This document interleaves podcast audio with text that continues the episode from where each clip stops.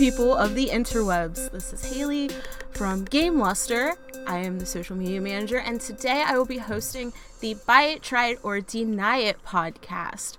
So, before I give you a quick rundown of what this podcast is and what we're going to be talking about, let me introduce who I have today.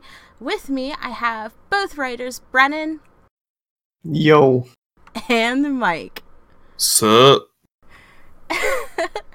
and so the buy it try it or deny it podcast we talk about games that are going to be coming out in the next month. So right now it's march so we'll be talking about three games that are coming out in april giving our first takes on them and if we are going to buy it try it or not even play it at all.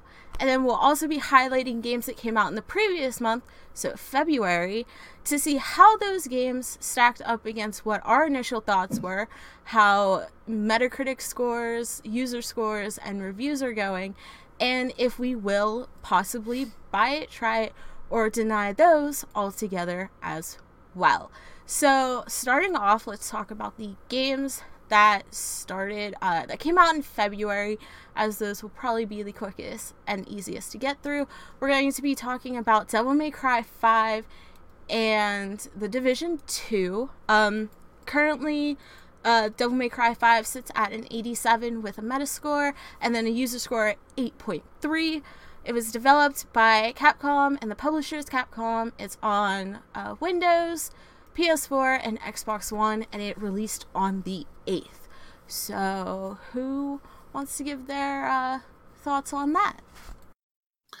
Yeah, um, I've been playing Devil May Cry 5 recently, and it it's actually really good. Um, I, I can see why it's getting, you know, the good reviews that it's getting. So I've never I've never actually played a Devil May Cry 5 game before.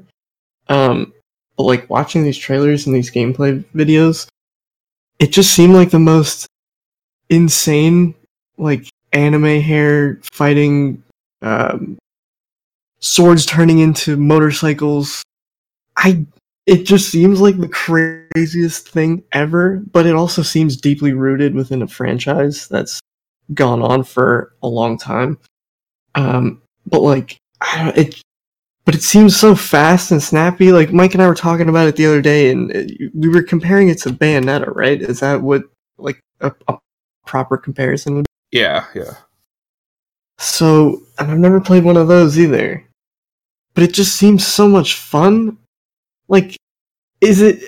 I, I don't know. Is it fair to say it's like mindless fun? Uh, but there, but I feel like the combat has to at least be complex enough for it to not just be like a a spineless button masher, or is it like I'm not? H- how um, would you um, describe playing it? I mean, I wouldn't call it a button masher, but because you know, uh, you actually do do um like more complex combos and just sitting there smashing you know whatever button you're using. But it is pretty badass. I like some of the, a lot of the ideas that they brought into it. Like, I mean, you're talking about the motorcycle. That shit is badass. Um, yeah, and any any uh, like any gameplay video that I've seen so far, he's just ripping them in half. Like the the motorcycle goes in two, and he's got two of them, and they're like chainsaws, whatever, and he's going through through crowds, and it's like I want that, um, but at the same time, I don't know. I also feel like as a new player, as someone who's not familiar with the franchise, um, I don't know if I would be able to like understand anything. I don't think it's like Kingdom. It might not be Kingdom Hearts three level of like primers and videos that you have to hours that you have to sit through. Like I don't know. I feel like it is kind of rooted, and as a new player, I'm not. I don't know if I would. If I would, I mean, I would definitely be able to appreciate it, you know, for the basic gameplay loop. But I feel like something like that, a series like that, is the reason that it sticks around for so long and a lot of what I was reading on these user reviews is that people were saying that the characters and the story were improved and I don't know when the last one was released. Devil May Cry 4. Um, oh, but it seemed like it had been a while. Yeah, it's been a long time. Yeah, so that's that's crazy. So you have to have people if it's been a long time, you have to have people invested somehow and um I definitely think it's due to this emotional investment for these characters, like Dante. A friend of mine had said that in one of the previous games, you can play as Dante for a little bit, but then it's taken away. And he immediately didn't want to play the game anymore because he was invested in Dante, you know? And, and I guess I kind of understand that. That was my problem with Kingdom Hearts. You know, once I got on Birth by Sleep, I just didn't care because it wasn't Sora. So the, these emotional investments if you have care if you have fans waiting that long and for a game to be that improved upon i don't know. I that's that's a good sign to me. I, I feel like that's that's quality move on capcom's part. So devil may cry 4 came out in uh, 2008 specifically january 31st 2008 um and then they followed up with i guess finger quotes the reboot DMC Devil May Cry, which um I I played that. That was mm-hmm. like my first introduction to the Devil May Cry series and I I really enjoyed it. I was like, yes, like this is so cool. This is awesome. I like the art style. It's fun. That was definitely what I felt like a button masher. Like it wasn't hard in the slightest. I liked the character and his wit and his really crappy flippy hair um but but I really I really enjoyed it. I love dual wielding the pistols. Like it was just it was great and I was like, "Yes." So I went out and got the I think they have like a collection of like the first 3 games, I think. Yeah, um, it's the first 3. And I played that and I was like, "Wow, this is extremely different. This is nothing like what I just played. what is going on here? Like, I stepped into a totally different realm. So then, like, I, I did some digging and I was like, oh, like, this is a reboot. These old games are more to the story. So then I saw Devil May 5 coming out and I was like, okay, well, who's it going to be true to? Because I was like, if it's anything like DMC Devil May Cry, I'll like it. But do I want something that cartoony again? But at the same exact time, if it's true to the original four games, do I want something that gritty again? Because I wasn't the biggest fan of how gritty the first four games were. I feel like that's because I rolled in um, with the car- more cartoony game. Um, but seeing it played, I'm like, yes, like it's everything I want. I think it's it, it's not super cartoony, but at the same exact time, it's not super gritty. I feel like it, it's a perfect mix between the two. I I like the older Dante and Nero. I think he's pretty badass as well. Um, uh, I it's just I want to play it, and I've been meaning to purchase it for like since it came out. I just haven't because I'm never home. But do it, Haley. Do it. I'm going. Don't pressure me. But it looks great, and I think being able to play between like three different characters, you get to experience everyone's story, which is something I definitely like, and I feel like there's a lot of uh, replay value in having that feature available. So, yeah. So, what what is I get what is the main selling point of Devil May Cry. Like if you could boil it down to someone for someone that has no experience with the series at all, like and I'm teetering on, you know, like I'm thinking about trying it for sure. Um it's something that I definitely would want to try, but like I don't know. Can you can you try and like convince me to buy it? That's a Mike thing right there. Mike has all that. it's definitely the gameplay. Um the sword play, the gunplay, all that is just smooth. It's polished. It's fun as hell. Um, you know, if you like any type of action game, this is like top of the line action right here. And I feel like it's not it's not one of those mindless ones where it's like, okay, all you do is like spam a or X or whatever, and you just stand there and kill enemies. I feel like it actually makes you think because it gives you so many um, different resources, like the different um, types of like hands for Nero. Um, like you get the the blue who's the blue bomber guy? Um Mega Man. Yeah, you get like you get his weapon that you can use. And they have so many different um combos that you can line up like it I feel like it's definitely kind of like an old school arcade game in a sort of way. There's just so many different things that you can try and, and you can do that make the game your own in the sense of style. Yeah, you can't just mindlessly, mindlessly button mash. Um, you actually are ranked on how well you do. So if you oh, sit right. there and just mash the button and do the same combo over and over, you're not going to get a very good rank. Yeah, you mentioned that before. Yeah, that is that is really interesting. I feel like it's definitely incentive for you to just be like, I need an S rank or an A, whatever the top rank is, or whatever. yeah, triple S. Triple S. Okay, so yeah, like that's something that I'd be like, I have to get that every time, otherwise I'm I'm you know unhappy and I can't sleep at night. You know, that's the kind of feeling that I want. if if that can give me that, then hell yeah, I would definitely think about purchasing that for sure. What's wrong with Braden? He doesn't look too good. Oh, he can't get that triple S rank, man. he's crying in the corner. Yeah, he's just crying. He's crying himself to sleep at night. Oh gosh. Like four hours of my life just gone every night. I think, oh I think another thing that I like, and it's like really small, but you can customize all the characters, and that carries over into the cutscenes.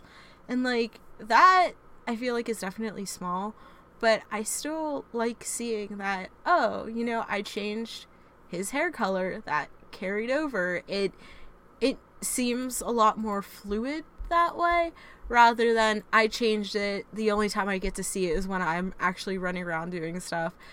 In the cutscenes, it's back to his like normal hair color. So I like that they toss that in as well. I love that. I feel like we should we should point out more of those like tiny details like, I there's there's um customization and cutscenes. There's uh, but another one that I have is um in any FPS game, if you can see your feet, I automatically think your game is a little bit better if I look down and see my feet. You know. so I think we should note those those tiny things. Um, Man, why Brennan give it a two out of ten? Well, he looked down, couldn't see his feet. Just it was nothing. It's just invisible. That's not cool, man. Not cool. I like seeing my feet for some reason. Just that extra detail, you know, that extra length that they go. Or when you can see yourself in a mirror in a game. Mm. Cool. Not yourself, like the character. wow. Just wow.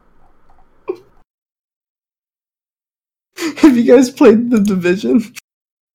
I have not. Before, hold on, you're getting ahead of yourself because now you're embarrassed. Uh, let me let me. Okay, so let's talk about the review scores. IGN uh has given it a nine point five, as I said for the Metacritic score. That has a 87 right now, and the user score is an 8.3. Uh, let's mainly ask Mike because he's played it. How do these scores line up with how you feel about the game? Oh, the scores match up perfectly. If I had to rate it, I'd give it a 9.5. Damn. Solid. That's crazy. Only yeah. because. I, did you play the first one? I played the entire series. Okay, what? So you, I guess you really like the first one then too, right? Yeah, I think this might be a little bold, but Devil May Cry 5 is probably the best one so far. It's between that one and 3. So, what, what where's that 0.5 at that it's lacking? What can make it a solid 10? I just want to play Dante all the time.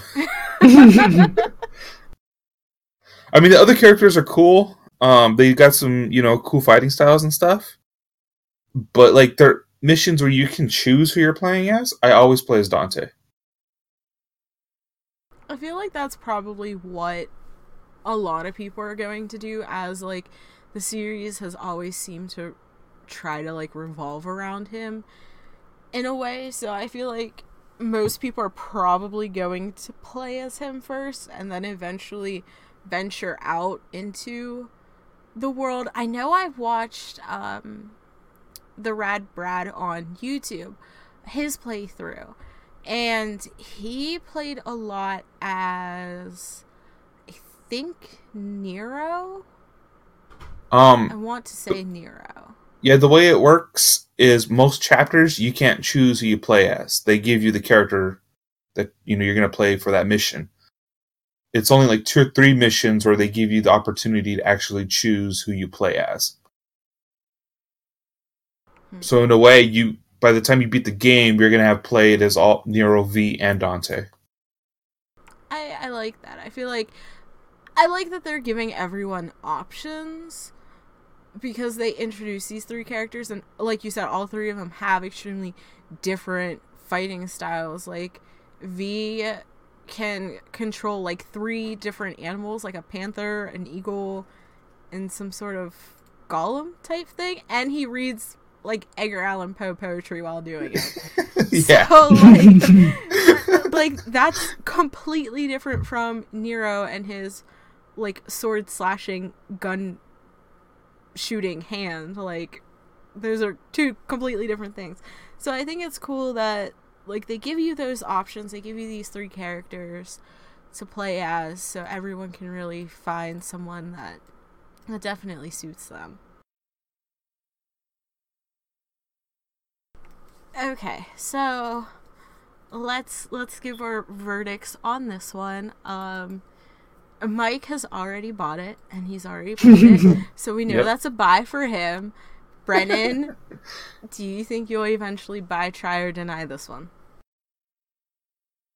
uh, I mean, I definitely think that it's something that I'm willing to try, and I'm almost teetering on buy just because of the high recommendations and the review scores that it has been given. Um, it seems like something that would be up my alley, and it seems like it would be a perfect fit for that action oriented player that also can deeply care about its characters and story. So, trying and then teetering on buying, if that's an option. I guess it is now.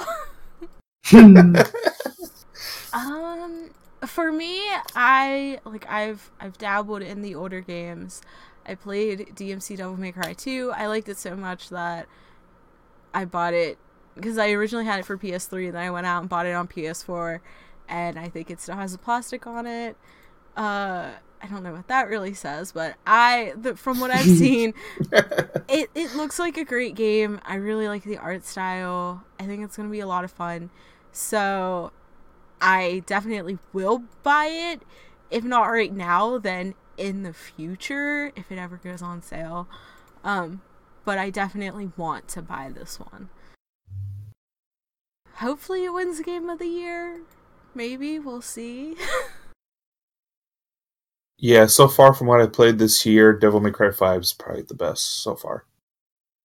Wow, I mean hmm. it's our only March, so I guess that doesn't really say much. But still, yeah, that's what I'm. Yeah, but I've already played a few games that have come out this year. Okay, so mm. let's roll right into um, the Division Two. This came out on the 15th, which wasn't that far away. Um, it has a Metacritic or, or a Metascore of 81, a little bit lower than Devil May Cry 5, user score of 7.5. This is developed by Massive Entertainment, publishers Ubisoft. It's on Windows, PS4, Xbox One, and it's been just about three years since the first one came out, which was in 2016. Um, this one takes place in Washington, D.C., the capital, which I think is definitely a unique setting as it seems like we haven't had a lot of games that would want to necessarily take place in such a prominent um, area. So I think this one's extremely interesting, definitely for for the setting. So how do you guys feel about this one and where the scores lie? Mike, have you played Division One? No, I've never. Pl- I haven't played um either of them. Either of them? Okay, so I've played played an extensive amount of the first division. Um, I don't know if I got to the the end game is weird. It's broken up into you max out at 30, okay? So you level up 1 to 30. And then it almost takes on a sort of Diablo like difficulty where it'll go in and change the entire world. So like um it's like world item level or world level 1. I can't remember how exactly the first game did it. But it basically resets the whole world and it puts you in a new instance um, where all of the enemies in the overworld are all leveled up and they scale according to your level, and you don't necessarily rank up by level anymore, and instead it is dictated by your item level. Um, similar to how like I guess the light levels work in Destiny. It's been a while since I've played Destiny, so I don't. But if you've played MMOs with item levels in your end game, that's pretty much how it works. And I can't remember if I got up to the last one or like the second to last one, but I, I genuinely enjoyed the first one. Um, I thought that the setting of New York was interesting because I could actually go and see like the building where I work at in Manhattan and you know see that it was there but not really there like it wasn't a prominent building but um but I had a lot of problems with the first one and going forward in the division 2 I was kind of hoping that they would address these, and it seemed like they have um, in in certain reviews. Like the first one was the whole bullet spongy enemies. You just shoot at them relentlessly, and then um, eventually they would just die. And it was like, okay, why is this any different from any other game? Um, and because like it's it's a problem, you know, especially if you I don't know, especially if you play the game solo. Like, I guess part of it parts of it are supposed to be, or I, don't know if they're. I don't think you can say supposed to be, but it's probably encouraged that you play with your friends to make the experience a little easier, unless it scales. Um, but yeah, eventually you'd just be shooting at the same enemy over and over and over, and that was one of the main problems of the game is that certain enemies just felt too easy to kill, and certain bosses and other enemies just felt like just complete bullet sponges even firefights in the dark zone would take rather long, not just because of the skills at your disposal, but just the time to kill was just kind of a little too long. And they seem to have addressed that in this one. A lot of the the user reviews and just the critic reviews that I've been reading all say the time to kill has been adjusted and that um, most enemies don't feel bullet spongy, and instead, a lot of these bosses to compensate for the bullet sponginess because again you can't just have a boss and just shoot him in the head once and have him dead be like a foot soldier you know? It takes away from the experience but they enemies now have armor you can shoot off. And if you shoot it off it falls off and you shoot them in that one area they're obviously weak to that. So they have bullet sponginess but use it to their advantage in a way that it you know can kind of serve a narrative you know, these guys wear armor, okay, and then you shoot the armor and the armor falls off. That makes sense. Fine. And you shoot them where the armor falls off and they die. Okay, cool. Um, but it also serves in like a unique gameplay experience where again you're not just shooting them a thousand times in the face hoping for a crit. You're actively aiming for spots, and if you're playing with teammates, you can coordinate to attack certain spots. I think that that's really cool.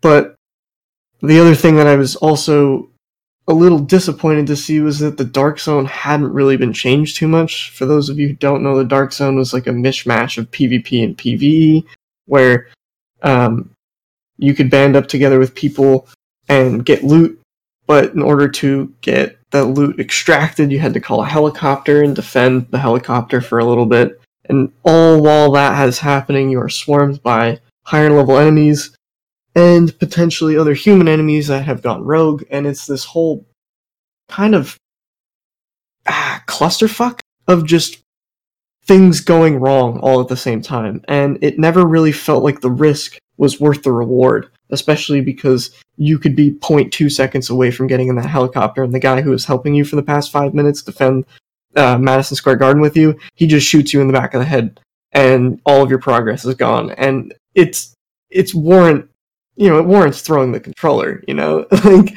that's having one of your quote friends backstab you is not fun. Um, but it doesn't seem like they changed too much of that in in this new one. The Dark Zone um, still kind of operates in that same way, and to be honest, that was the biggest draw for me to this game was um, having that mix of of single player. I'm in New York City or wherever. Washington D.C. is a very refreshing kind of setting, especially because it's it's also months after the breakout, um, whereas the first one was within like a month or two or a few weeks. Um, so the area is very lush and green all over and overgrown, which is a very stark contrast to the the gritty gray and white streets of New York. Um, so at least the setting is somewhat refreshing and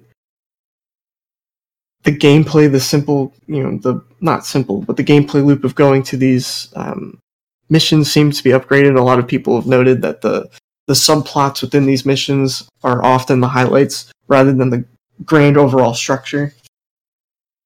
It seems like they had improved upon it in a lot of ways, but it also seems like the end game currently right now in Division 2 is also somewhat limited, but that seems to be an inherent problem of games as a live service because especially when the Division 1 came out one of the critiques was that the content specifically endgame content was kind of lacking. And it it was one of those games similar to Diablo 3 where a couple of months later people came back and went, no, no, no, this game's really good now. Like they had so many updates and so many DLC bites that you either kind of have to buy or they're free updates or whatever. In this case, I think, you know, they were paid DLCs. So, you know, oh, you pay, you know, 30 more dollars to patch up this game and it's actually playable. Um, it, the only way they can solve that is, um, by actually having quality content. And they prove that they did that in this last game, you know, having played it initially at launch and then playing it at the end with a lot of its other content. Um, it was interesting to see, but especially to see it change. I mean, like, oh my god, I remember when the game came out, one of the first missions was you actually had to wait in a line to like you had to sign up to be a division agent or something, and people legitimately queued up because the NPC could only talk to one people at a, one person at a time. So you had in a video game you had a queue of people waiting to talk to him. I had never seen that before in my life, so that was nuts. And obviously, months later, that problem doesn't exist. No one would have to experience that. I think that's pretty um, funny, though. It yeah, is. So I was like chuckling to myself right now. like, that's that's crazy, you know. You had like people cutting the line and stuff, and people would get like visibly upset. and you're like, "This is real life. Like, why did I this?" And this is the first mission, you know. So you're like, at first, you're like, "Oh my god, this game is gonna suck." Um, and it was okay at launch, and again, it was definitely better when it came out. Uh, not when it came out, when it was fully released. Um, and I feel like the division will the Division Two will probably, you know, if they do play their cards right, I feel like it will probably end up in that same kind of boat. You know, these guys, while they were able to improve upon their game division as it went along, I'm surprised that they didn't make more improvements with the Division Two. I mean, a lot of them, they there were a ton of improvements. Don't get me wrong, um, but I don't know if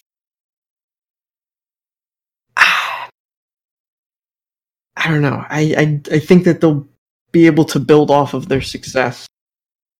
But I just wish that the improvements between one and two, the finished one and the finished two, or the release two, because again, it's not really finished, right? If there's more content, um, I it could definitely end up being better in the long term, similar to the Division One with its numerous content updates. And I trust them with that because again, I think that they did a pretty good job in first one. Um, a couple of them were hit or miss, but I think ultimately people enjoyed the fact that they even just put in the time and effort that much late in development. Um, but now that games are kind of being a live service, um, this was also, I think that partially some of these review scores might be as a result of um, Anthem, because a lot of people weren't too happy with the looter shooter that was Anthem. And even while that whole fiasco was going, a lot of people were like, okay, don't worry. The Division 2 is coming out in like three weeks. So, you know, you'll have a good looter shooter game. So I feel like that even benefited from Anthem's.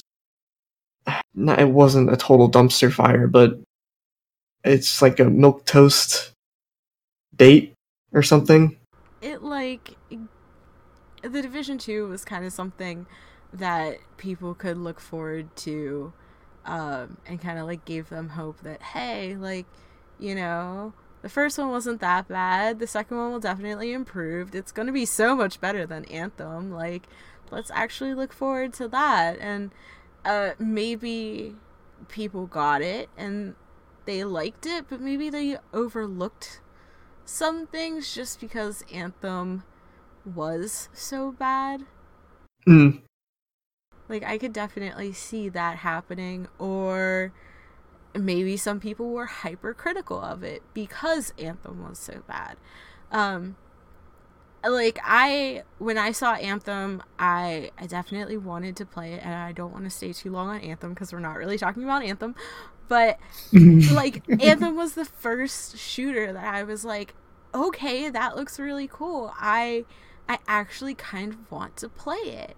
And then it released and I was extremely disappointed. But then I heard the division was coming out and I was like, "Oh yeah, that's taking place in Washington D.C. That should be really cool." And so far from what I've seen and what I've heard, I like I didn't play the first one. I didn't really give the first one too much attention, but this one has definitely caught my eye. Um, mainly because of the location. I think the location is is great. I want to see a game like this that has this sort of backstory to take place in such a prominent, you know, city or whatever you would consider Washington D.C. In in our in our in our world. Like you don't have a lot of games that would want to even tackle that because it's kind of like I don't want to necessarily say taboo, but I feel like it's just a place that you don't touch. No one really likes to to do these oh our capital is gone type games. What would it be like trying to restore you know the center of America's world? I guess you could say in a way. So Fallout 3. Yeah.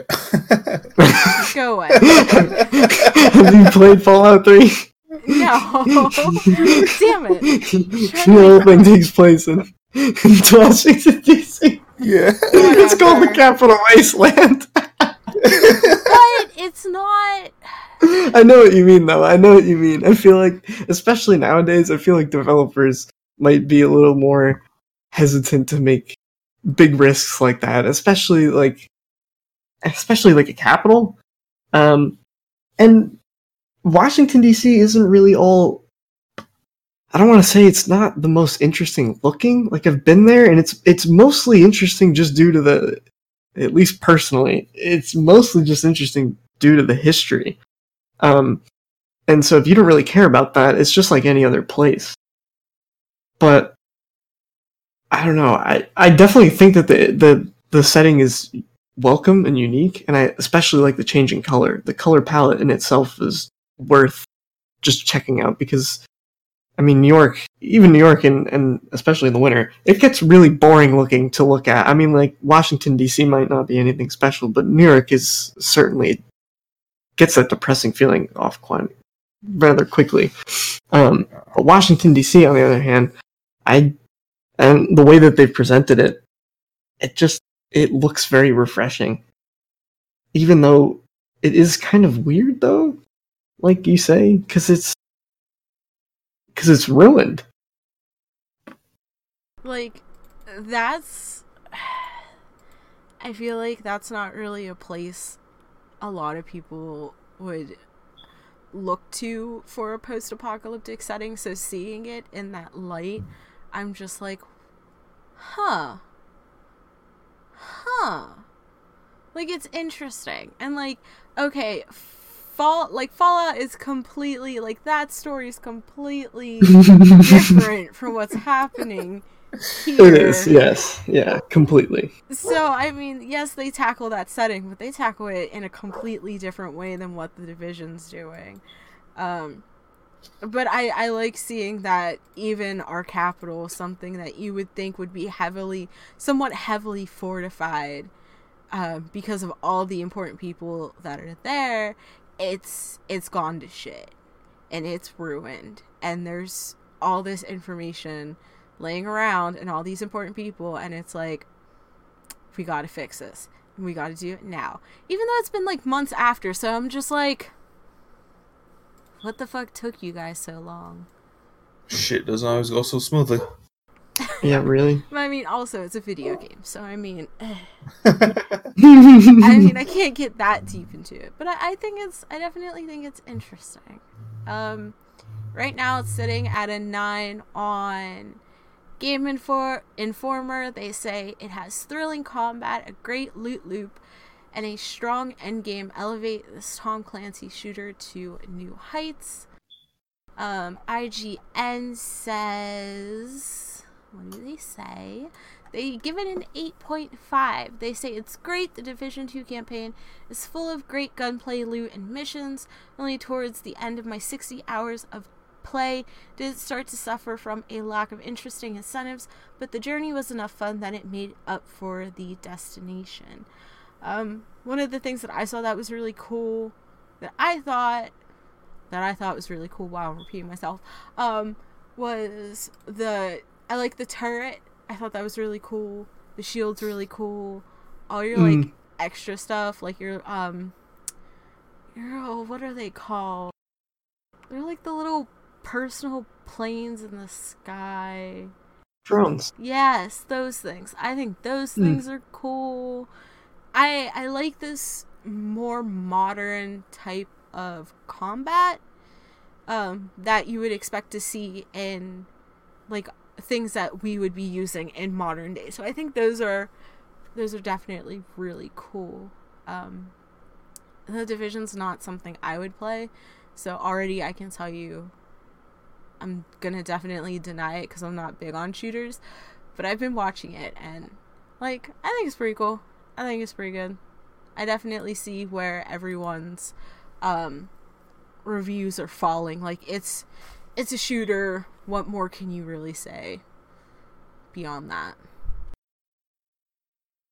Uh, yeah. for me, I'll probably a try it. I do like gluten shoots, so this looks kind of up my alley and I'm reading that it is huge, and I like really big games I can just get lost in.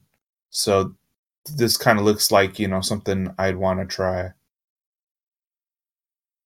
I'm I'm gonna agree with Mike. I'm sitting in the try it category. Um, I wouldn't flat out deny it, um, but I'm also not gonna gonna buy it just because of the hesitation of the whole gaming as a live service and yeah. um, figuring out what the content and game content is specifically. I know the Game Informer talked about you know the satisfying gameplay loop at the end, but um, I personally there's like certain things that I look for um, in that kind of in-game game, if you will. So I'm gonna sit it try it because I did like the first one, and I think that the improvements in the second one would warrant it to be a more pleasurable experience. Wow. I don't really know what to say beyond that. Okay. let's uh let's kick it into the second half of our podcast with our preview portion, which is just talking about some games that are coming up next month. Um in April, seeing if we're going to buy, try, or deny those, giving our initial thoughts on them, and just seeing if they're interesting at all and hoping that they, you know, live up to what we see. So the first one we're going to start with is Shovel Knight Showdown. That one is coming out on the 9th. It is developed and published by Yacht Club Games. It's on Windows 10, Mac, Wii U, PS4, PS3, Xbox One, and Nintendo Switch. It is a, um, I believe it is a free update for all consoles besides Vita and 3DS. Um, and coming right off of Yacht Club's games, it says duel with up to four players and scramble for gems as your favorite heroic and villainous knights in Shovel Knight Showdown. All the classic Shovel Knight characters you know and love are playable, many for the first time ever. Gather your pals for endless multiplayer clashes or take control of your favorite characters and dig into story mode. Familiar controls, items, and mechanics return, making this a platform fighting game for anyone that can jump into and try. How do we feel about this one, guys? Yeah, um, I was watching gameplay of it, and this looks really fun. It um, does. It it does look really fun. I already know they're gonna do the Smash Brothers comparisons because it's the mm. four player free for all yeah. but it just has that Shovel Knight feel to it. I Shovel Knight was awesome, so just the fact that they kept that sort of um, personality to the game makes this look incredibly fun. What I think is the coolest part about this is that initially I was like I was looking at this and I did make the Smash Bros comparison like you said. I was just like, oh, it's just Shovel Knight but Smash Bros edition. Like that's cool. And then I was watching it, I was like, well, actually, no, never mind. Like, what's the point? You know, because it's a platforming game, and I'm like, you know, usually you're you're platforming. I'm like, okay, but then I was like, no, wait, the boss fights were the best part. So then I was like, okay, if the boss fights are the best part, and this whole game mode is similar to these boss fights, but with your friends, it's just a boss rush mode, basically, with your friends. And then on the flip side, they also have a story mode so that you, it, it just seems like, just here you go, here, play, play Shovel Knight as a boss fighting game. And to me, that's just the coolest thing imaginable. Like, what the hell? I don't know. It seems gonna, ah, it's boss fights. It's just a boss rush. Am I wrong in that? Like, it, that's what it seems like, and that just seems like the coolest thing because, again, that was to me the best part of Shovel Knight was the bosses. I think it's, I, I like it. I like the whole concept. Um, that it literally just smash with the characters of Shovel Knight, and I I would like more games to do this. I know that's not like you can't really do that in all games, but I think this is really cool, um, especially for Shovel Knight. So I'm I haven't played Shovel Knight, but I did watch a little gameplay of it. Um, it's on my list of things to try, and I feel like I would definitely give this a shot. I probably wouldn't be very good at it because I'm just not very good at games in general. Um, but being able, like, I like that they're making this free for everyone, and they're even making it its own standalone game. So, you know, like, if you like it, great. If you don't like it, great. It's free. Can't go wrong there. exactly. So, like, I think it's really cool. It's definitely giving a new twist to the Shovel Knight franchise. I know a lot of people really liked it. This will definitely be something I'm interested in seeing as a speed run. I think this will definitely do really well. So I'm prepared to see this at like AGDQ or SGDQ. Um, but yeah, I, it looks really, really fun. Yeah, this is definitely a buy it for me. Yeah, I feel like if I if this were to be if they were selling this, I would buy it because everything else oh. that they've made for this game is phenomenal. I guess this is a downloaded then. Yeah, download. yeah, because it's free.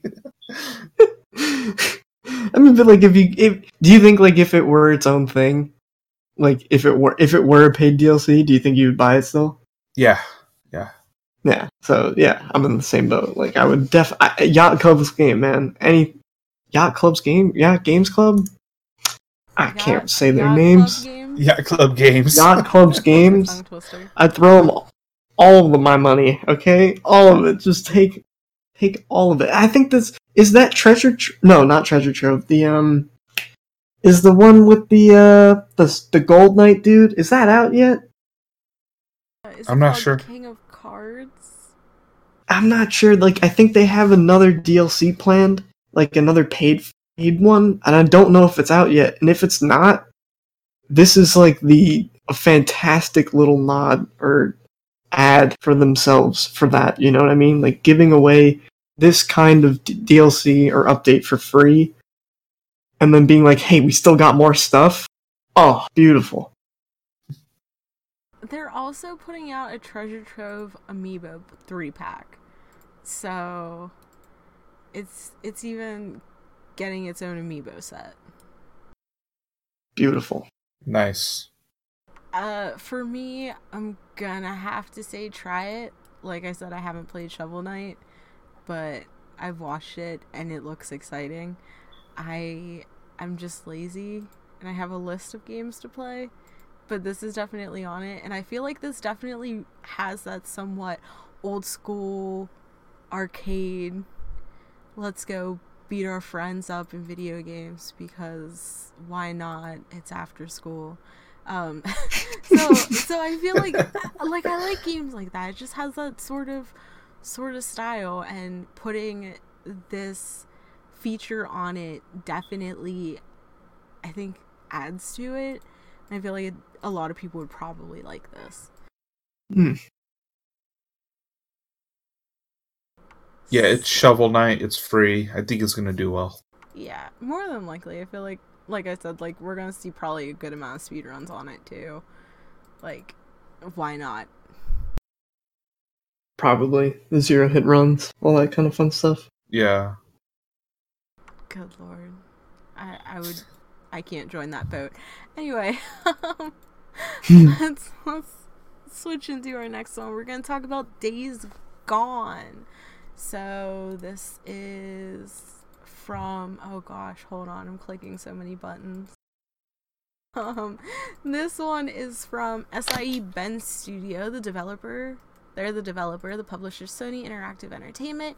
It's a PS4 exclusive. Oh boy, do I love those. And the release date, or supposed release date, is April 26, 2019. Now, this game has been delayed many times. Um, I think twice. Um, Twice? orig- I think it was like twice. Like originally, was, I think it was supposed to come out 2018. Then they pushed it back to February uh, 22nd, and then they delayed it again until April. So if it actually comes out in April, yes, great, fantastic. If it's not, then I'm gonna start questioning things. When I first saw this at E3 in 2016, I was like, wow, that that reminds me of The Walking Dead. But okay. And then I like looked more into it into the different types of zombies. They gave us a little bit of the backstory. They gave us like an hour long uh like mission session, I think like last year's E3 or something like that. And it definitely looks interesting. Like there's just from what I've seen not much to go on besides like it has like a weather system which I thought was really cool. It has a day and night cycle which is pretty cool and something that I think a lot of games overlook. Like Mm. Yeah, with that I agree. Like really can pull people into the world and make it more realistic than just having it day 24/7. Um so I think this is definitely a new a new one to the action adventure horror zombie game genre. Um but still there's not much out there. So if it lives up to the things that we've seen, I think this game will be a contender for game of the year. If it doesn't, I will be extremely disappointed. I know that's a lot to say, but I I just I have big hopes for this one. I do too. Um I was I saw the same you know, I was watching E3 that year and I just remember like the moment that I thought it went from like good to great was when it like there's a there's a scene where you're in like in the train yard um and like the horde of zombies is falling after you and the main character like sneaks under one of the dilapidated trains and they go through the other side of the car and they're breaking through the car door and you're running away and they just pour out and there's like a hundred of them just pouring out literally looking like water pouring out of this train car right so not only do you have so many different kinds of of just things on a screen, okay? Like and it's all running at, you know, 60 frames. Obviously, it's like this tech demo. It's going to have to run that fast, but like oh my god, just the amount of zombies on the screen at one time was just terrifying. And you know, the guy just starts shooting at him with an assault rifle and you're thinning out the horde, but it's not really working and he's running away. I was thrilled, dude, because in The Walking Dead they have these giant hordes, and when that's like, I mean, you know, they always say like one-on-one zombies is a, is a big deal, but most of these games, you're you kill zombies all the time. Like in State of Decay, you are constantly killing zombies. You are you are never really in a position where you can't kill them, right? Because they can't really have the numbers like that. But in this, like the zombies actually feel like an authentic uh, obstacle because you have so many of them. It, it kind of changes the whole zombie mechanic. You know what I mean? Like I feel like in these games they're just too easy to kill, and they're they're just mostly a joke unless they're like beefed up or super or whatever. I mean, even in Left 4 Dead, I guess the reason why it's so difficult at points is because of the sheer amount of volume that they throw at you, but also the special ones, you know, the charger and all that. Um, and also in one of these other gameplay videos that I watched, the the animations look pretty great, um, and the facial, especially like the facial animations, but just the writing and the voice acting just seemed super authentic. Um, and again, that's something that you have to go out and listen to yourself, but um, there's like moments of Deacon's past, Deacon being the main character, before the whole whatever happens. I'm not even really sure what happens, but before this catastrophe, it cuts back to his life before, and I think it, it it it's kind of alluding to something like truly awful happening, and the fact that this game is already so gritty in you know, in terms of like language, like they, there's a lot of vulgar language, there's a lot of blood and gore. I can only imagine that the narrative takes some kind of dip, and it's just as horrific as the hordes of zombies that you're going against, and all of these other factions. And the motorcycle looks so damn fun. Like I was, before we were getting ready for this, I was just watching, you know, gameplay of just this guy driving around on the motorcycle, and it just seemed so cool. Um, so I'm really excited for this. I don't know. I can't, I, you know, because I don't have my hands on it, I can't say specifically like what I'm afraid of. Uh, I guess I'm just afraid of either the narrative not paying off in the end or the gameplay loop getting some stale somehow. Um, and I know that's not really a fair criticism, but if this is one of those open world games where you have to, you know, go on a tower and get the whole area and just do the bucket list of stuff again, you know, I've already done that a thousand times. Especially in post apocalyptic zombie filled worlds. You know what I mean? Like I hope that this is different enough that it sets itself apart from like, okay, this is what zombie games are gonna be like from now on. Because we kind of need that in a genre that's just oversaturated with survival crafting um, open world games that just do the same shit over and over. You know what I mean? And I know you guys are excited, but that's kind of my problem right now. Is that's what it looks like? Is just these other open world zombie games where you craft shit and you just kill zombies. Mm. Um, the one it's really reminding me of is um, Dying Light, just third person. Yeah, yeah, I, I I get that vibe from it for sure. Yeah, I mean, I was watching gameplay. It looks interesting, but it's. I'm just gonna say now it's a try it for me, just because I want to see how different it is before I really invest myself into it.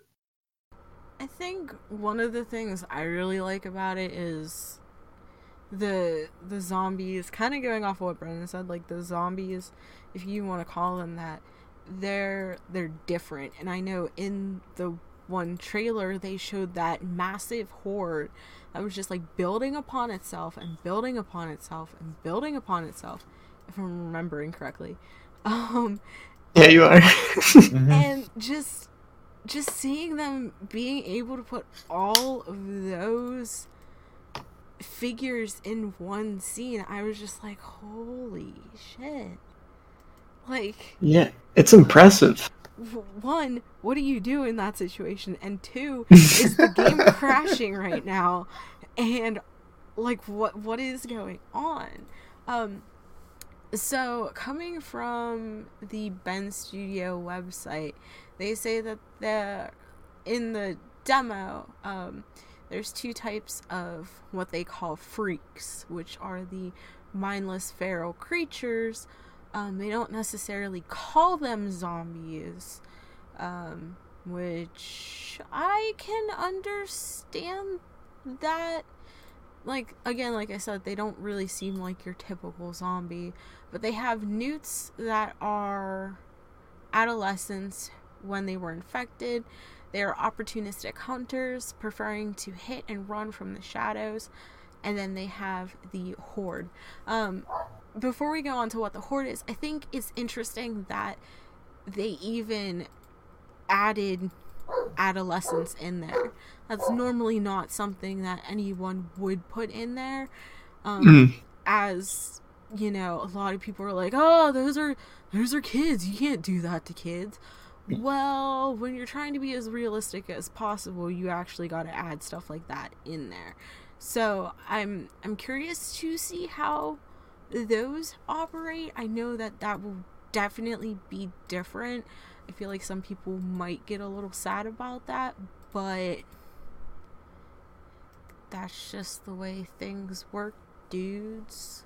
Yeah, I think if people have a problem with this game, that might be one of them. Because I know games where you could take on children before have been censored. That's a it's a neat little time to call back to Fallout 2. While we're already in the Fallout train, Fallout 2 lets you um have a perk where you can uh um beat up little children for their lunch money. Um Silent Hill, I know, had children monsters and they had to change it.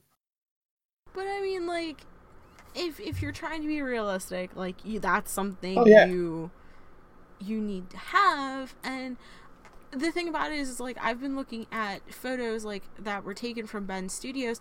The they don't have, from what I can see, they don't have any pictures of the newts on here, but they have pictures of just like your your regular mob enemies, probably from the horde.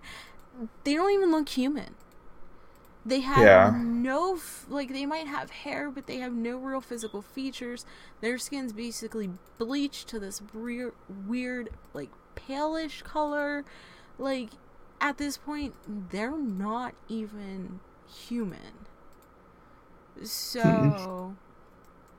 like fighting them back against whoever has an issue with them adding small, small little creatures into this that you might that were adolescents at once at the same exact time it's like well they're not adolescent anymore. So you could even say that they're not even they wouldn't even be considered human Yeah, that'll be interesting. I wonder how, you know, they might explain that like within the game too. You know. yeah i feel like i definitely want to see how they tackle that That is kind of interesting though, as to just throw an adolescent, you know, eh, like do we? And I know that you said we didn't see any any pictures, but it's like how small? Or oh, I wonder, like, you know, are we talking like? We're we're probably talking. You said adolescents, so to me that's like teenager size. You know, like even that is still close enough to to being like, okay, that's that's that's fine. Yeah, like I'm I'm wondering if my hope is that they range. Like I'm hoping that they have ones that are like maybe around the five, six years old age that can walk, because realistically, you would see those hmm. all the way up through to, you know, your adolescent, then like your preteens, your teens, hitting like your 20s, and then upwards that way. Because, like, you would have those in real life if some sort of pandemic actually happened like you would you would have those people of those age range so i'm curious to see if if it varies or if it's just like kind of like around like somewhere around like 12 or 13 years old um, where they're um. like big but they're not too big I just looked them up right now, and holy shit, they are terrifying. Oh god, I don't know. Oh, really? yeah.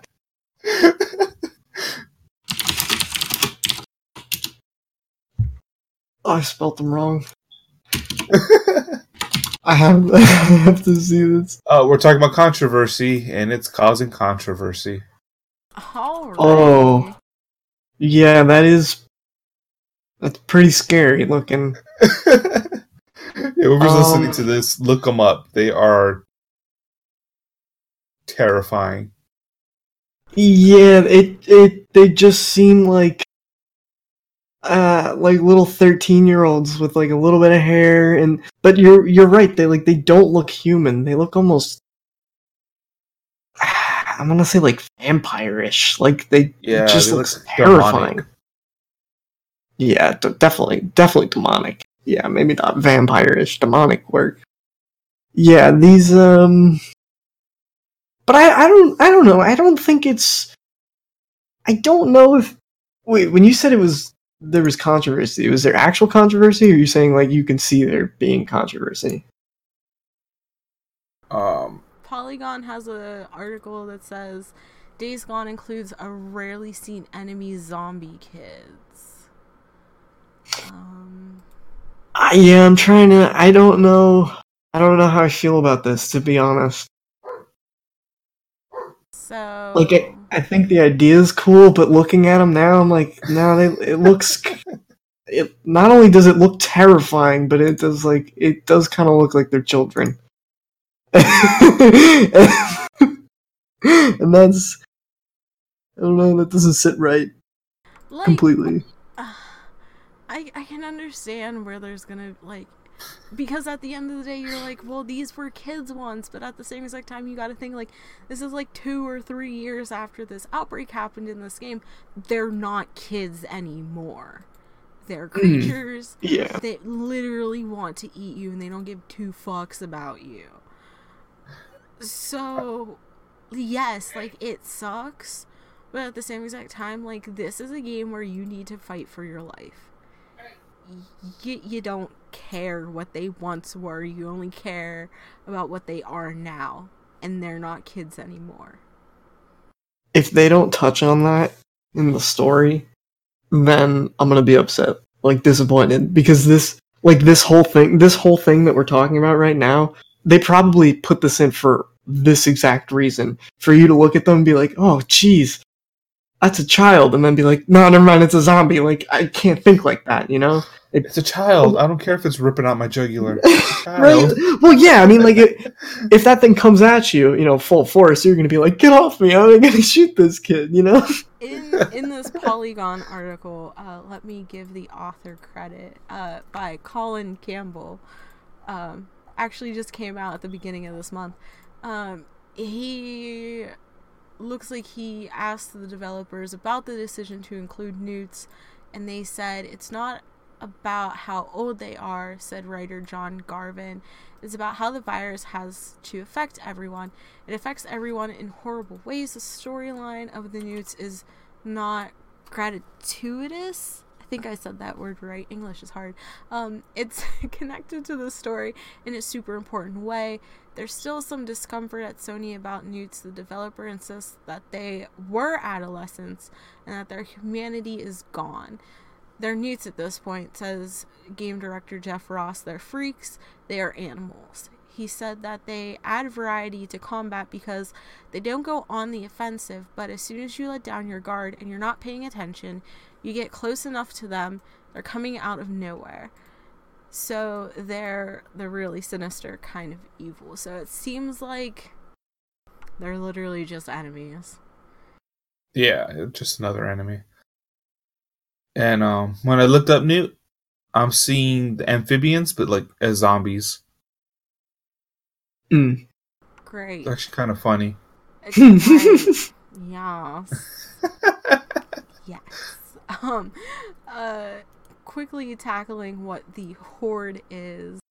Um, they say the horde is made up a hundred, made up of hundreds of individual freakers Hordes eat, move, and attack together almost as one. Some hordes roam the highways at night, while others, like the ones in the demo, have found a food source that keep them in a single location. I think that's definitely interesting um, because you'll know which hordes you can avoid and which ones you can't. Um, some are more active during the day, some are more active at night. So I feel like that will definitely give a really good gameplay dynamic um, as well. I think so. I think that, that that would that'd be probably really... be scary as shit to have yeah. things just coming at you. Especially like those newts, like at night. Holy shit. R.I.P. Yeah, that's terrifying. Just Yeah. to think about. But I'm excited. uh oh god. Okay. Um I I I'm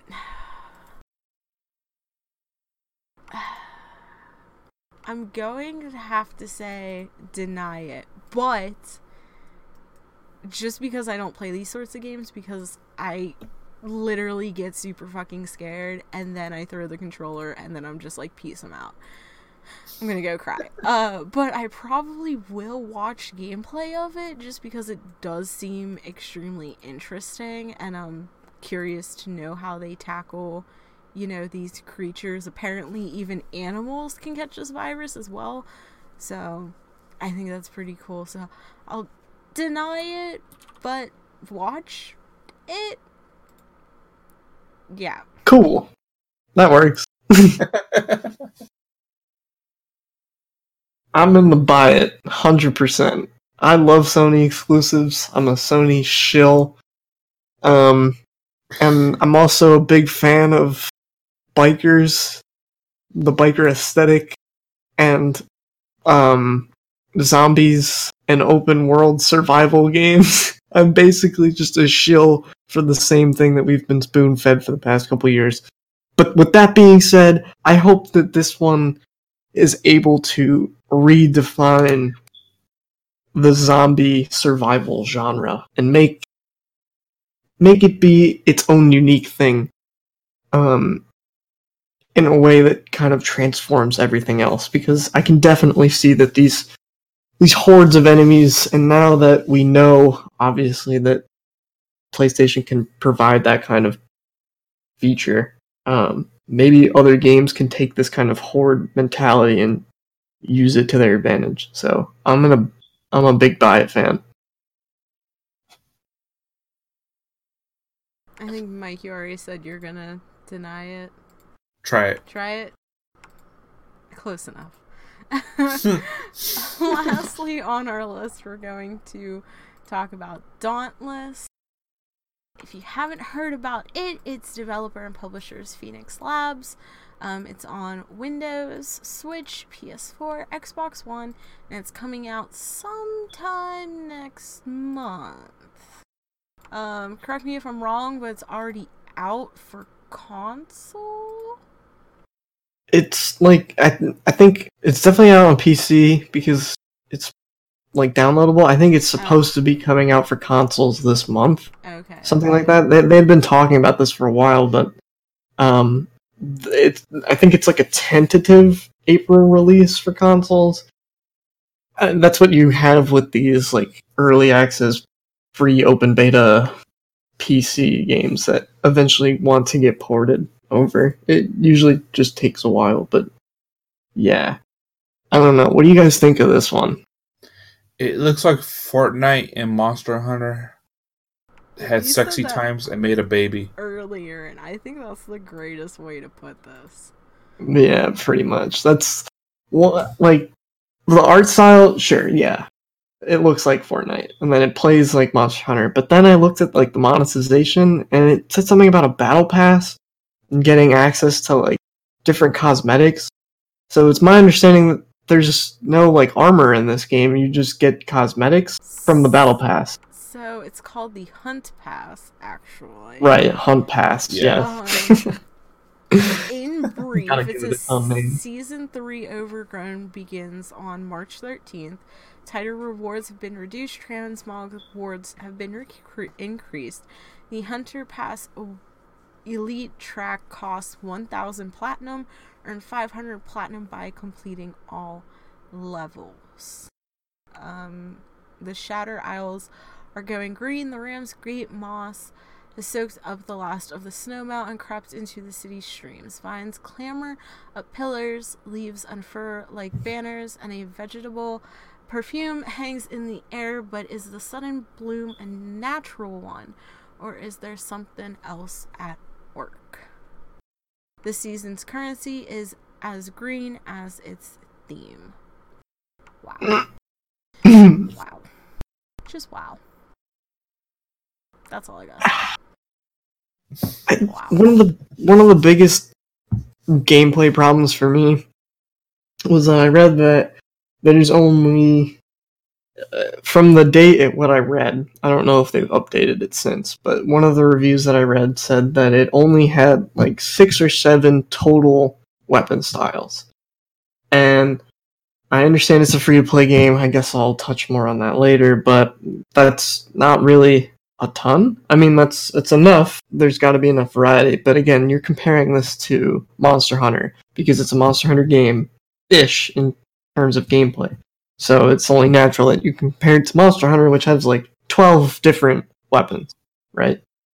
But the other drawback of this Dauntless is that while you only have six total, you unlock three in the beginning, and then as you play, you can unlock the other three more. Whereas again in Monster Hunter, you have 12 and you can just start with whichever one you want. So I'm not really sure if I like that aspect of being able to unlock stuff. I get that it incentivizes the free to play person to play longer, you know, because I'm imagining they probably have some kind of monetization pass so that you can just unlock all of them.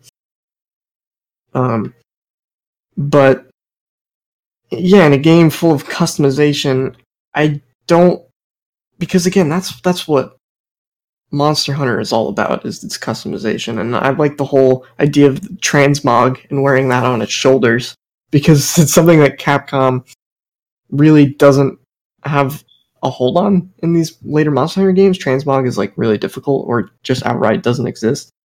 So these guys are wearing that on its sleeve, but again, it's tied to this hunt pass thing, this battle pass oriented Fortnite trend. And right off the bat, you know, I can't really I don't know if that's something that I would even want to to fund. You know, I'm not really a big fan of that of the the pass or really games as a live service idea anymore. Um so while it looks like it was decently fun and like a decent Monster Hunter clone, I just don't think that's something that I could jump into willingly. Yeah, I agree with you. This is just doesn't look like something that's up my alley. Um, I already don't like Monster Hunter, so Oh, yeah, Just- then you would You yeah, definitely wouldn't like this at all. Monster Hunter clone is killing it for me. Yeah. I like... And oh, sorry. Go ahead. No, no, sorry. No, no, no. I'm just gonna keep rambling. You go. Um, like just reading about it, like it's from people who were at big studios like Riot Games, BioWare, Blizzard, Capcom, things like that. I I I'm kind of disappointed in how cartoony this looks. And while I understand, you know, they have to make it a different art style to set it apart from other games of this genre, at the same exact time, like, it's too cartoony. Like, it, it looks like Fortnite. Mm. It just does. And I'm mm-hmm. not too sure if I like that. Like, I kind of want to give this game a try to see if it's any good for myself and to move past that as Monster Hunter is something that I've always wanted to give a shot. I just I just don't have the time to like give it that many hours. So I feel like it just wouldn't be justified for me to purchase it. So being that this is free to play, like I feel like this is something I definitely wouldn't mind picking up to give a shot as long as I'm able to play it by myself. Like I don't want to be forced to play it with a group because I am not the biggest fan of always playing online. So as long as it's something I can somewhat get through by myself like World of Warcraft, I'm open to giving this a shot but at the same exact time i'm just like this this just looks like a child's game. I don't want to burst your bubble but one of the one of my main complaints and a complaint that other people have had is that it doesn't force you to matchmake but it's encouraged because the the behemoths as they're called or monsters um, don't scale accordingly so like if you want to fight a monster, it'll matchmake you, right? Um, and you can opt out, but you know you'd have to keep in mind that that specific instance is made for four people. So for you to go up alone, it would probably be a, a lot more difficult for you to do single player wise, like... which is something that that you know um, that Monster Hunter takes into account for. The single player is always scaled down to single player. Yeah, this like game that, really encourages multiplayer. That kind of yeah. disappoints me because I know, like, for example, in World of Warcraft, they have like they have a world quest or some world quests where you have, like, it's you have to look for a group. Like, there's no way like they're question mark question mark question mark into infinity bosses. There's absolutely zero way that you're going to kill it by yourself, and I don't mind those like doing that once in a while, but at the same exact time, that's not forced upon me to do. Mm. I can do that world quest or I could not do that world quest. And that's basically it at the end of the day. They have other bosses that you could take on by yourself if if you think you can do it. Um but I don't I'm not the biggest fan of being forced to matchmake just because sometimes I like trying to do things on my own, but if it's clearly visible that I know I can't do it, I don't mind it. I just I feel like if you're going to offer a single player option, offer an actual single player option. Yeah, I agree. I also At think least scale it, yeah. Uh, well, yeah, because you you should at least scale it at the very least, um, because at least in this game, if you're looking for a specific hunt, and you know no one's joining your party, and for whatever reason you can't do it alone, like does that mean you're screwed? Like if if no one at that time is looking for that monster, or the game's population just you know doesn't really it's not big enough for everyone to be looking for something at the same time. I feel like that just kind of it could be a problem in the end if they have this small but like dedicated fan base. They could be end up they could end up getting hurt by that just because the matchmaking is forced upon them. And if that matchmaking isn't any good, that sucks. Hmm. Yeah. Big time. Like, how are you gonna force it? Hunting a behemoth. Sorry.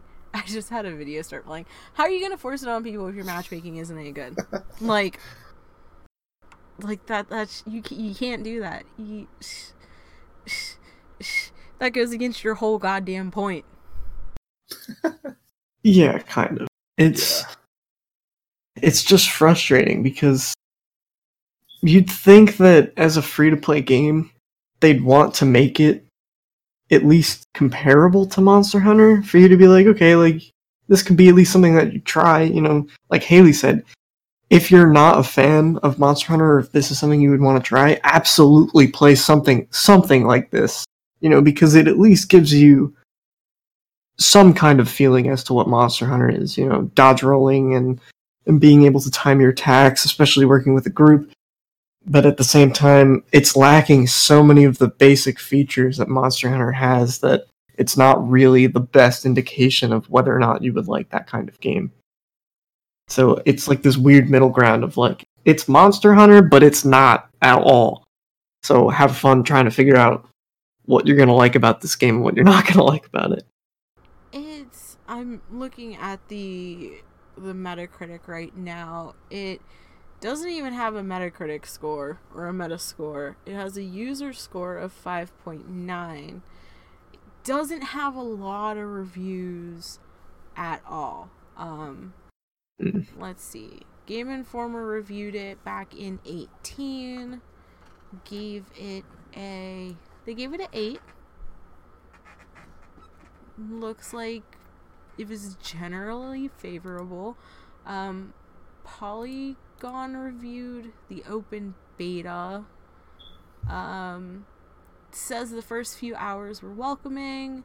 Um, it was fun for veterans of Monster Hunter, but still, like, it's not Monster Hunter, and not even close. Yeah, so, at the end of the day, it comes down to. Eh, uh, uh, I, I think I think I think we can just give our reviews on this one. I like I'm gonna maybe try it on PC and see how that goes. Um, if things get better on console, great. If they don't, then I probably won't even be trying it on there, but I'll at least give it a try it for the moment it's not something I'm looking forward to, and it's probably something that I feel like is going to be swept under the rug as this is literally like the first time I've even heard about this game. So I I'm going to try it, but I feel like there probably won't be a lot of people playing it. Yeah, I got to go deny it. Yeah, as a Monster Hunter vet, I'm going to go deny it and just say if you have Monster Hunter, you should probably just stick with Monster Hunter or play God Eater Three. That one's pretty good too. I just like I, I don't think I can actually recommend this. Yeah. I I want to hold out hope, but I, I don't have I don't have strong hope for this one. Um, but yeah, um, let's just wrap it up. Give any final thoughts that we have on any of the games we we talked about today. Yeah, I played Devil May Cry Five. Yeah, that's that, honestly that's what it seems. That's we probably spent the most time talking about Devil May Cry Five, and if I'm gonna walk away today with any anything that I'm definitely, you know, my mind is set on, it's gonna be Devil May Cry Five. Like that is definitely something that I would want to pick up, not only because of the things that I read, but you know, because of both of your blooming recommendations it just seems like that's a fun experience. And at the end of the day, that's really all that matters. Uh, mine is play Devil May Cry 5, but also like high hopes for Days Gone. I I love PS4 exclusives and I I've had high hopes for this one since it was announced. So I hopefully it doesn't get delayed again. I I, I'm just I'm waiting for that next one. We had God of War. Now I want this one. Really want this one to do well as well. Very much agreed. Hope Days Gone lives up to its expectations and then some.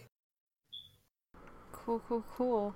So that has been our first episode of the Buy It, Try It, Deny It podcast. So, home skillet biscuits of the interwebs.